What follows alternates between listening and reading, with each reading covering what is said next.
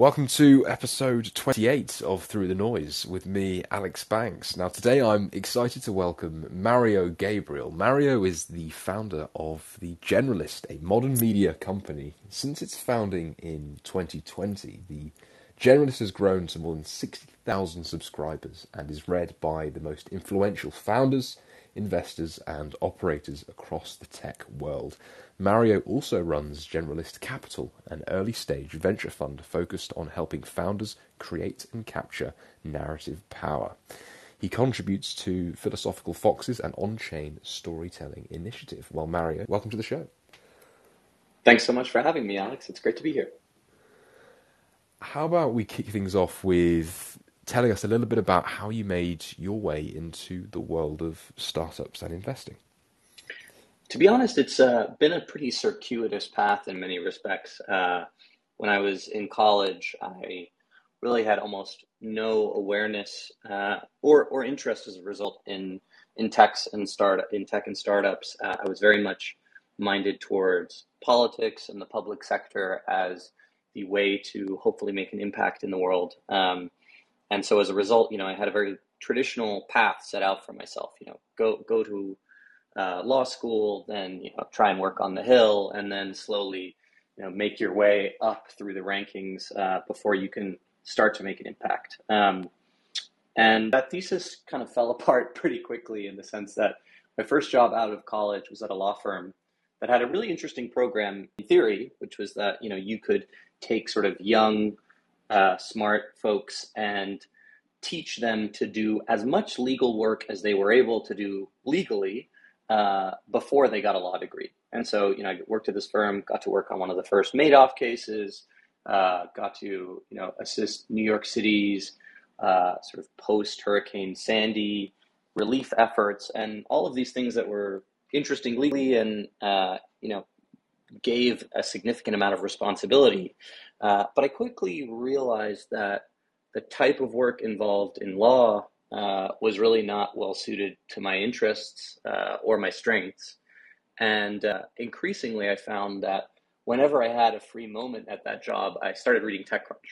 Uh, I don't know how I stumbled across it, but it just started to absorb my brain in this sort of interesting way uh, and fill up my free time.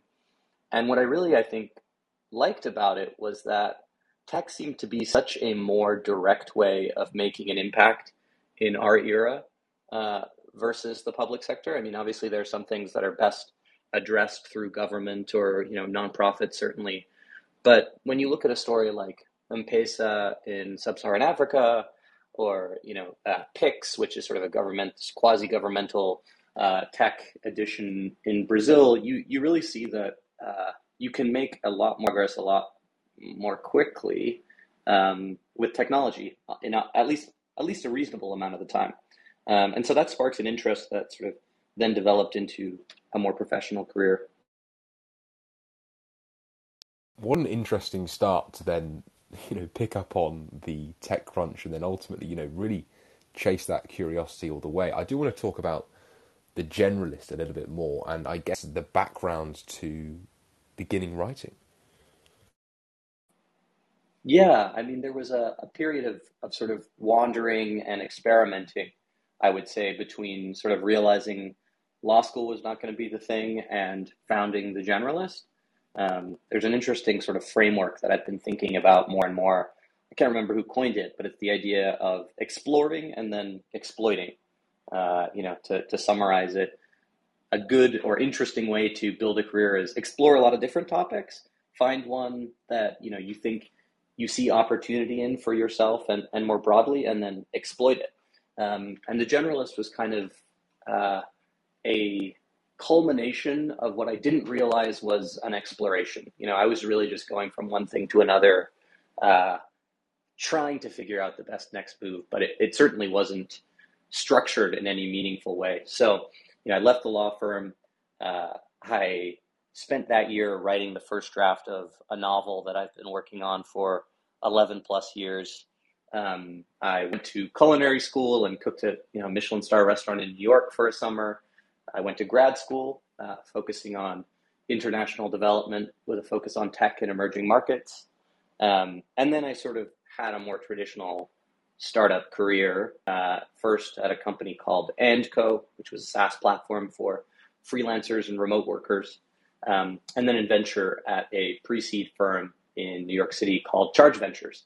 Um, and it was while I was at Charge that I started to experiment with not just writing, which had been a very much a lifelong habit, um, and particularly you know a habit around fiction writing, uh, but writing about technology and seeing if that was something that uh, I could do well, um, and that would you know support a career in venture capital. And really, from that very modest goal of just you know getting your ideas out into the world, I started to get increasingly interested, increasingly passionate about it, um, and increasingly bullish about what could be done in this space. Like, what is missing in the conversation in tech that potentially I could uniquely exploit, or you know, that's a you know a, a, perhaps a less uh, positive word than I really mean, but just to tie it back to that framework.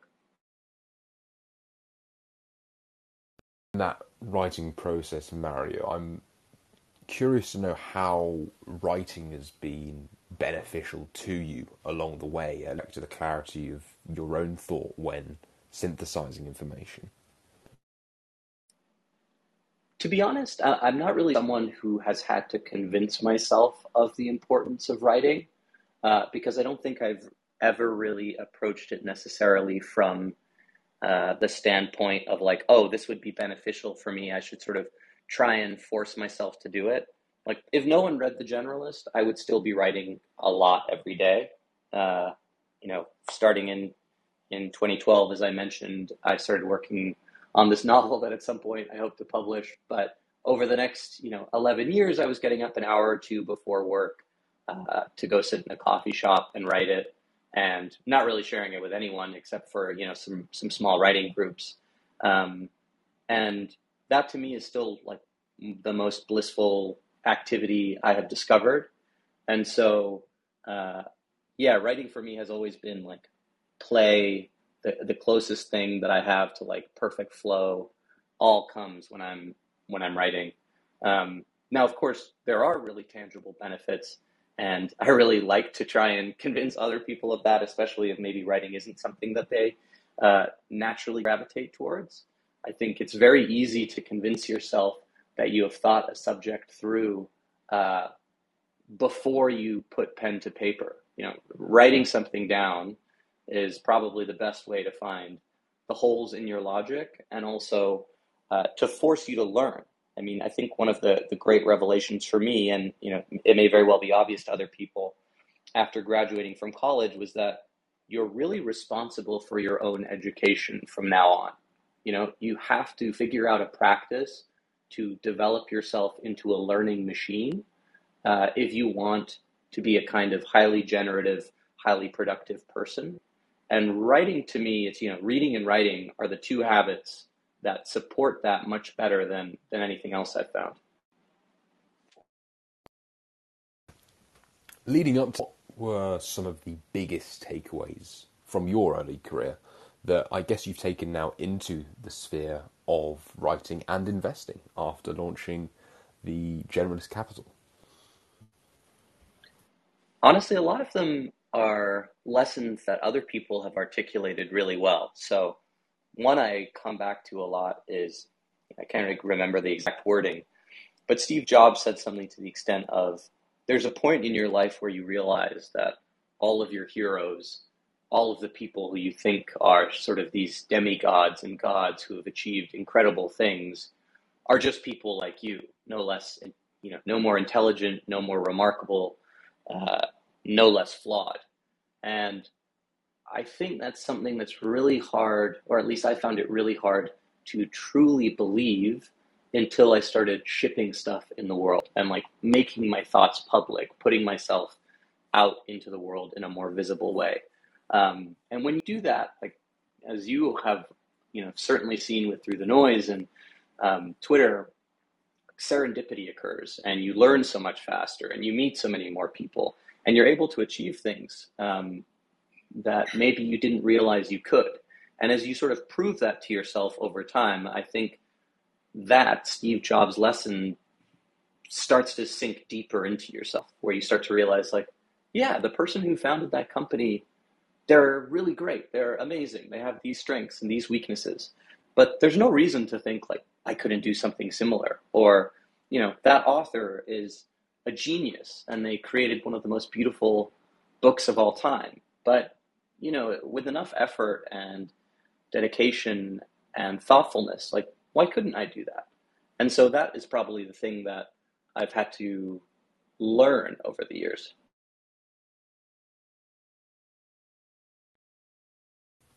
The Steve Jobs quote I'll have to dig into a little bit more, but it's it's so so true. Um, and I guess moving from that, Mario, you know, what now attracts you most to early stage investing? My first experience in early stage investing came in uh, in 2016 when I was lucky at an internship at um, a fund in New York called Red Sea Ventures. Uh, very lucky to have gotten it, frankly, because I was not a typical candidate. You know, I wasn't coming from an MBA background. I was coming from, you know, doing this master's in international development. Uh, hadn't, you know, had any financial experience before. Hadn't worked at a bank or consulting, and so, yeah, grateful to to Scott Birnbaum and uh, and Julian Cunahan, uh, who are sort of the two folks I worked most closely with then for for giving me a shot. And I found that I just really, really liked it. It was such a amazing experience to basically take short form expert lectures all day long. You know, you're talking to a founder, and maybe not all of them, you know, to- totally know what they're talking about, but a large number, and the vast majority, I would say, tend to know significantly more than you do about any given subject. And it's usually a subject they're extremely passionate about and are motivated because of the dynamics to try and teach you. Um, and so it's this like huge privilege to get to see really driven people uh, try and explain why they care so much about something. Um, and then the sort of second part of it is, you know, when you find a real kinship and match with someone and can see their vision um, in its fullest extent, then you get this like amazing job of partnering with them and trying to uh, be the wind at their back in some respect as they take on like a task in which the odds are hugely stacked against you, right? Like, you know, depending on what the kill rate is by stage, 90% or 75 or, or whatever it is, uh, there's no doubt that it is a fairly epic endeavor um, with, with high risk. And so that is something that is just like profoundly fun and intellectually engaging.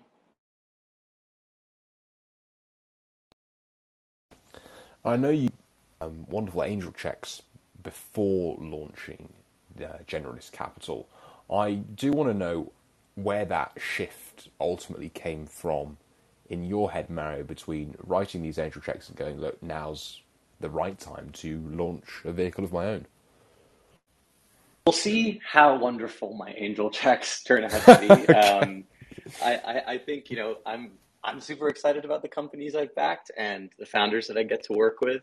Uh, but I'm also cognizant that I'm, you know, one minute into the first inning of an investing career, probably. And if I do well, then I get to keep playing. But uh, who, who, knows?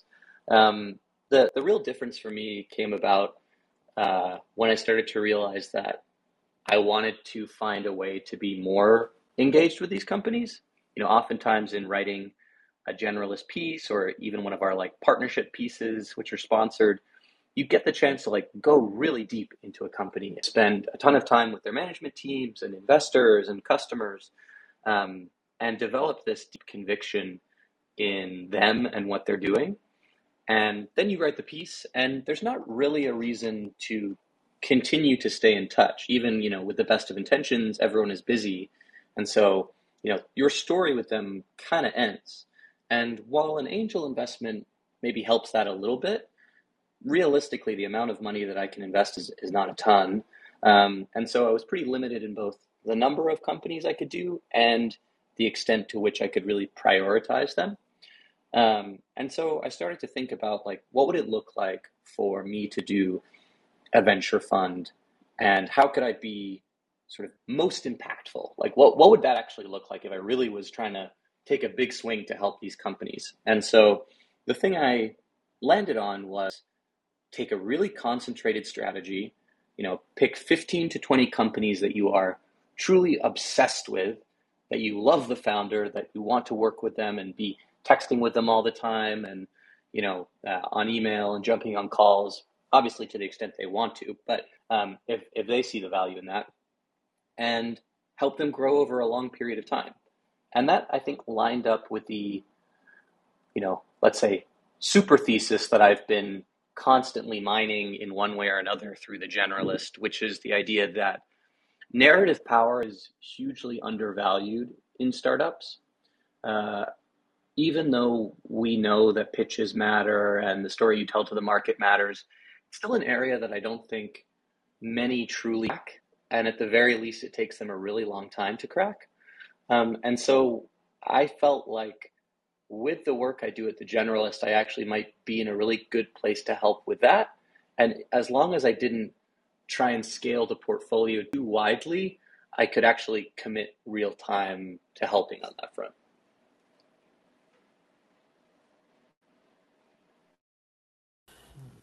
Going one step, being able to develop that deep thesis and conviction, what are some of the core traits you look for in founders? This is something I'm kind of obsessed with. Uh, I'm constantly trying to figure out, like, okay, what is that? What is that profile? And there's probably no perfect answer uh, because you're, you know, really trying to rationalize and distill the qualities of human beings, which is you know not not an easy trait at the best of times. But the ones that I've seen that are kind of predictive so far, um, and this is both from investing and just studying companies through the generalist, are one extremely extremely fast rate of learning. This is by far the most important in my experience. Like you need someone who can just pick up new topics exceptionally fast and has very little friction in doing that. Like they're not afraid or doubtful or you know lazy in in doing things that are entirely new to them and maybe outside of their comfort zone. You know, I think of people like uh, Christina Cacioppo from Vanta, Sam Bankman-Fried from FTX, uh, Andrew Brown from Check. Like these are all founders that I think really exhibit that skill uh, to an extremely unusual extent. Uh, the second I would say is like uh, a willingness to work like extremely hard. There's sort of you know a certain degree of uh, controversy at times in Silicon Valley about you know being honest that it takes a lot of work uh, to build a company and that you should have work life balance, et cetera, et cetera. For the most part, you know, I totally understand why people want work life balance, but I'm not convinced it's really a very useful trait in a founder as uh, as bad as that sounds, perhaps. But most of the ones I've found, like, tend to be on the extreme side here also and have just like an insane capacity to work weekends and nights and do whatever it takes. Uh, a third one is like intellectual honesty. I think there's uh, a lot of founders who maybe feel like they need to pro- project perfect confidence and like they have the answers to everything. I think it's really attractive from an investor standpoint when you meet a founder who says like hey i actually don't know the answer to this. Here's the way we think about it right now. Here are the sort of experiments we're running to test it out. Here's what we're looking for uh, to either confirm or update our position. Uh, you know just knowing where the gaps are in your own plan is is super important.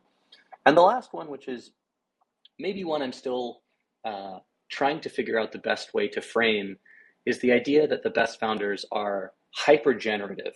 Uh, over the course of their life, they have shipped lots of businesses, even if they're just sort of side projects. You know, maybe they've done a big art project of some kind or are prodigious writers.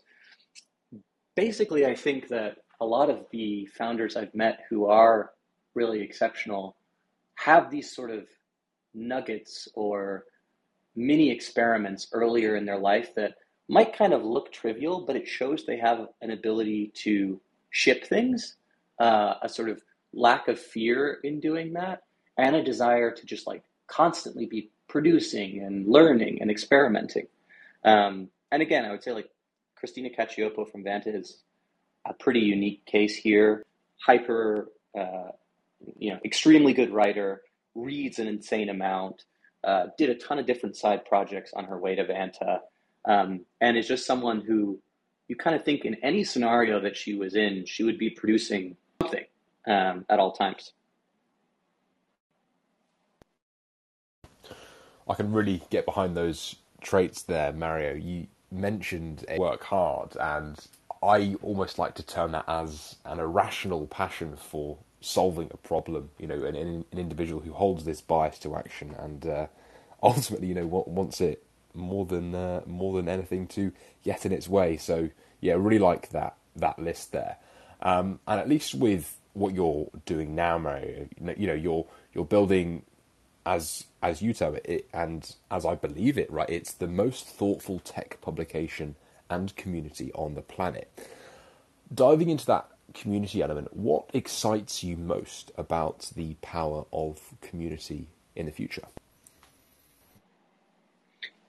The superpower of community, I think, when you get it right, is that you know you scale far beyond yourself, uh, and you scale that serendipity far beyond yourself. You know, I think I'm sure you found this with Through the Noise, but um, one of the sort of amazing side effects of this job is that you tend to build a fair amount of social capital. You meet a lot of people, you research a lot of people, you have people reading what you're doing, and it sort of just gives you this uh, chance to, you know, in in the most perfunctory of, of phrases like build a network, and that can be really, really valuable, uh, but it's pretty hard to outsource it to people. Like you have a bottleneck on your own time. And so there are lots of incidences in which uh, maybe you haven't talked to a friend in a while. And then when you catch up with them, they're like, yeah, you know, we're really trying to get in front of this company to see if they'd be a good partner, or we really are trying to meet with this investor, or we're really trying to hire someone in this space. And because of the work you and I have chosen, often I think we're like particularly useful on that front. Um, but there's no real way that we could, you know, stay on top of that proactively. And so I think a community is great because if you do a good job of curating it, you hopefully are bringing all these amazing people together to help each other. Um, and you're doing the vetting so that they know uh, there are other really interesting and great people to talk with in this group. And without you having to necessarily be active all the time, you can give them the chance to find serendipity, to scale up their career, uh, to find their next co founder, and so on and so forth. And so, you know, honestly, one of the things that we've done with the community that has been most valuable is just doing monthly introductions where people opt in to meet someone else from the community um, and talk to them about something. And that is like, I mean, early uh, early days in terms of us gathering data on it. We've done it for about a year or so, but uh, that's like an 100 NPS activity. People love that. Right. And it's really just giving them the ability to meet people that, you know, they otherwise might not have meet in a setting in which they feel safe doing so. No, I like how you're taking some serious action there, Mario. That's wonderful to hear, at least with respect to those introductions, and I totally agree. Right, it's it's not like it's this sort of active management of introductions. It's almost um, implicit to the function of building a community. Right, it, it it happens almost as a byproduct by putting yourself out there and amassing this social capital that um, individuals get to know, like, and trust you, and and ultimately you can be this, I guess, um, super connector for for those for those introductions, which is uh, which is which is really really great. I guess now with generalist capital itself, how do you leverage that community and the social capital to locate the most promising entrepreneurs to back? I think the connection between community and capital is frankly a little early for me to judge too well yet. Um, I have some hunches about what the best ways to create like mutually positive outcomes there will be. Um, but I have to prove that. The things that I think will be valuable are, you know, one, there are great entrepreneurs in the community already, people that have raised from, you know, many of the best firms in the world. And so if I had been active back in the days when they were fundraising, theoretically, I think I would be in a position to uh, at least take a look at the round and, and maybe be a good partner for them. So from the sourcing side of the table, like I think there's a value for the fund there. Uh, on the support side of the table, my hunch is that having a community of people who are, you know, invested in the generalist in either a literal or psychological way uh, will be beneficial for the companies that we back. So giving our founders complimentary access to the private community for them and you know some of their senior employees, I am hopeful will be a really good way for them to recruit, you know, come up with new partnerships uh, and find future investors uh, just by opening them up to sort of that serendipity of a really, really curated community. Um, and then the final way is really by looping those two things together more explicitly. Um, so by saying, you know, hey, here's one of our great portfolio companies. We invested in the seed or the Series A. They're now doing a Series B. We're going to pull together an SPV, and as a community member, like you get access to that uniquely. Um, and so those are things that seem to have been done effectively by other people. I'm a new model there, uh, but I need to make sure that we're doing it high quality first before I like really feel confident in it. What would you say looked sector inside VC right now, Mario? I'm probably uh, a little bit, or I take probably a little bit of a different view in that there's not necessarily a sector I would point to, but there are probably some geographies that I think are are overlooked. Um, while it is a you know extremely hard time, I think to raise money from frontier and invest uh, in emerging markets, I remain very bullish over a long term horizon in the potential for like extremely good returns there. Uh, you know, specifically in, in places like LATAM, where there's pretty low capital availability there are some really great sort of like levels of education um, and huge opportunities, right? Like these are uh, LATAM as a as a continent or region has very high GDP, um, high internet penetration rates, but still lots of infrastructure that hasn't been built out.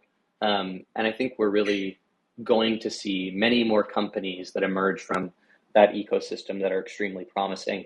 I mean, I think one of the most remarkable companies of the past 10 years came from Brazil, which is Nubank. Uh, Nubank is one of the most, you know, amazing stories of how technology can fix a broken market and how an entrepreneur can sort of single-handedly bring uh, a an ecosystem into fruition with you know David Velez making fintech in Brazil such a, a prominent asset class. Um, so I'm very optimistic about that. I think if you want to even look further afield, there are some really great funds like Sturgeon Capital, who I'm going to be sharing a piece about soon, uh, doing an amazing job in markets like Uzbekistan, Kazakhstan, Bangladesh, Egypt.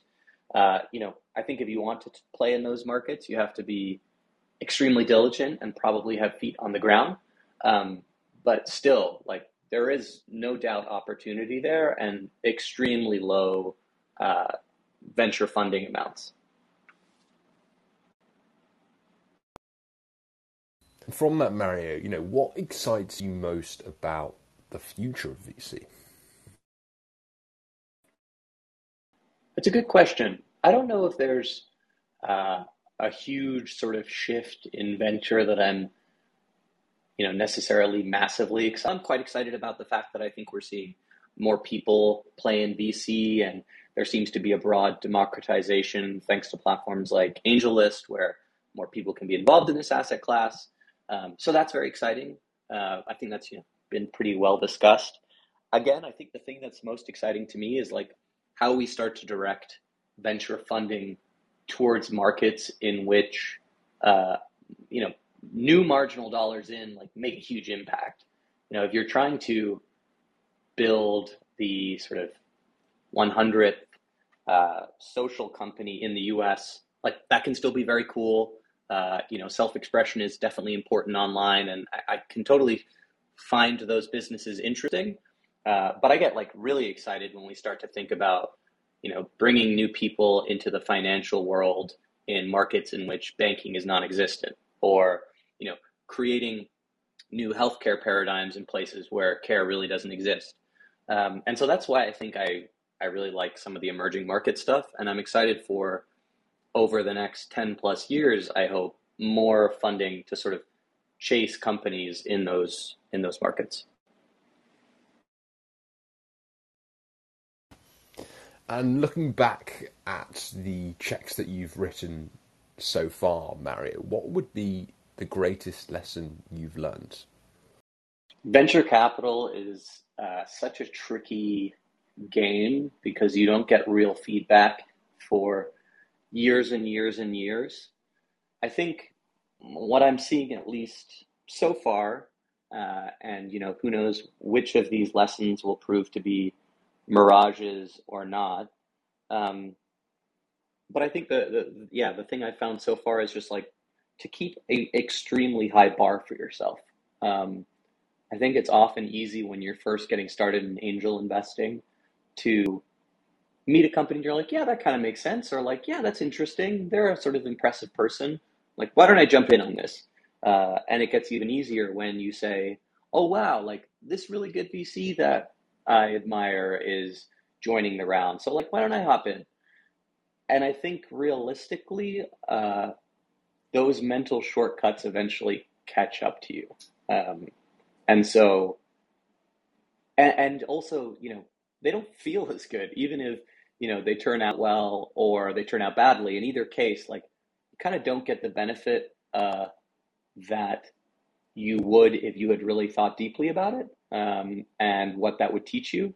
And so I think the big lesson for me is like there are really no shortcuts. Uh, if you want to play a game in which you're sort of indexing from VCs you admire, that's totally fine. Uh, but for me, I think I've found you know the most satisfying outcomes when I force myself to sit down, really think independently, and make up my own decision um, on whether this is a truly amazing company, a truly fascinating company in my book, rather than you know one that I could see doing well and have some smart people around the table. I love that. Let it come from within versus, say, these shortcut signals that are so often flooded into our into our minds, Mario. No, I really, really like that one. And if you weren't writing and investing with the generalist, what would you be working on? I think I would just be writing uh, other stuff. So, um, you know, at some point in my life, I would love to write like a TV script, maybe about venture capital. Honestly, I think that would be like uh, great fodder for a show of some kind. Uh, I hope to write many other books. You know, first get this one out into the world and published, and then work on others. Um, and then, you know, as a totally left field thing that I'd love to do is like I would really like to work in football at some point. And I say football as you know English football rather than American football. Um, I am, you know, having grown up in London, I am extremely Chelsea obsessed and uh, spend way too much time reading, you know, BBC, Football 365, Guardian, etc. Um, and I think it would be super cool to work at one of those organizations and, you know, try and, and help them grow and figure out how to bring sort of best practices from other industries into football. Um, yeah, I, I, I think that'd be really fun show ever gets round to being made, Mario, I'd watch, and uh, I do see your Thank you. career in football burgeoning. no, um, no, that's that's fascinating. Actually, um, I I'm Chelsea FC, so uh, I'll have to uh, keep a keep a watching eye. Please do. and I guess outside of the sphere of um, you know investing that we've been chatting about today, Mario, when you think of success, who is the first person that comes to mind and why? You know, I was thinking about this question, and uh, the truth is that I tend to not have like obvious role models. I don't because I don't think other people have done exceptional things. Obviously, I have huge admiration for many people, um, but I do generally feel like what I want to do is uh, not yeah, like relatively singular. Like I really would love to be someone who is able to create great works of writing across subjects matter with technical literacy and an appreciation of the capital markets and in the process of that like dabble in a ton of different things at a high level whether that's you know writing writing literature or investing. Um, so i haven't really seen someone who does those two things in tandem like at an exceptionally high level. And that's what i'm really trying to shoot for i think over the course of my lifetime. I would say in terms of people who i just admire because of uh, the person they are in the world you know, this is going to be a cliche, but Barack Obama is someone who I think is one of the great historical figures um, of the past 50 years, uh, and I think will be remembered exceptionally well as not only a hyper intelligent person, but like extremely profound, poignant, a beautiful writer, and uh, a high integrity individual. And so, you know, a great deal of elegance and grace that I think is admirable to uh, to think of.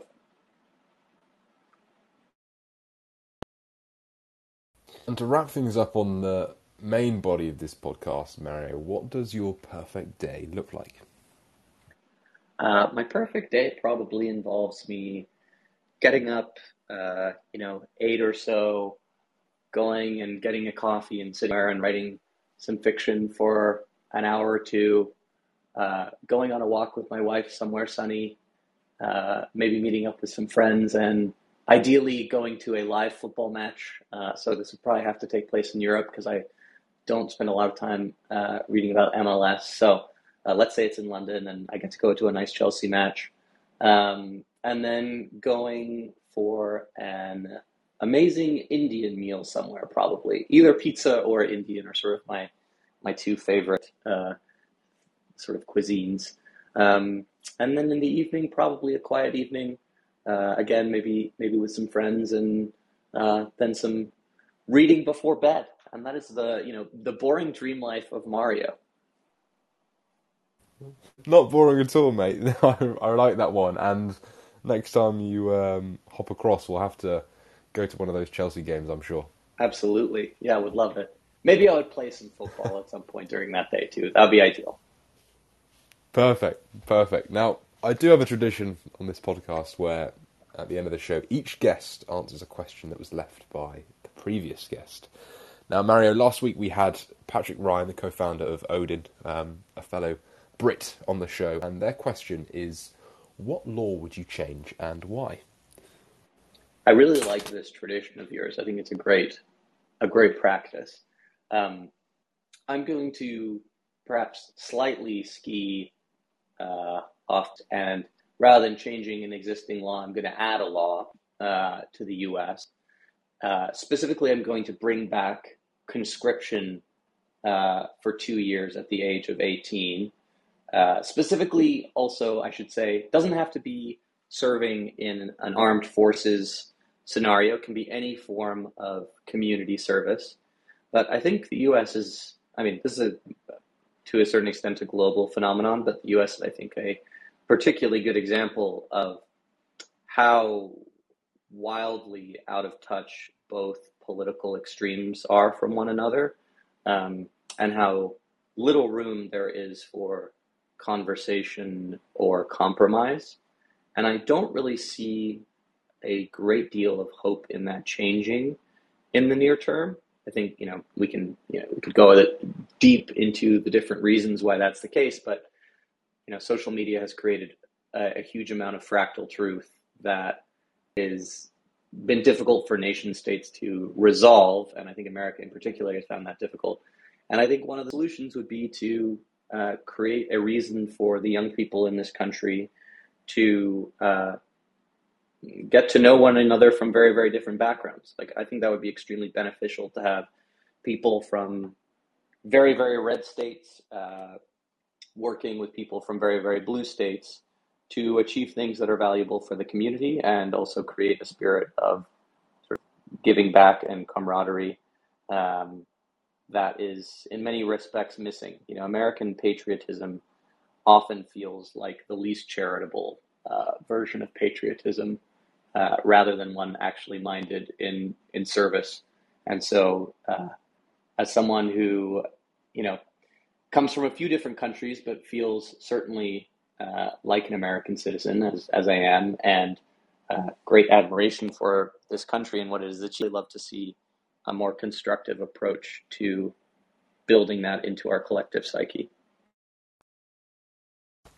It's that really interesting paradox where the more connected we get online, that genuine feeling of interconnectedness almost erodes. And I think stomaching some of those hard truths head on conscription, Mario, might be might be the answer. but, sure, that will we'll make a, a level. we'll, we'll disagree with that, but um, you know, countries like you know Germany has done a great job of that, of sort of offering both military outlets as well as more community-minded ones, and uh, yeah, I think I think it could be very effective. hot take, hot take. I love it. I love it. Well, we have come to the end, but this has been super great chat, my friend. And uh, yeah, thank you for joining me. Thanks so much for having me, Alex. I uh, I had a really good time and was glad to to yeah uh, catch up and and talk through some of these things. Cheers, man. I will chat to you very very soon. Take care. Cheers. Bye bye.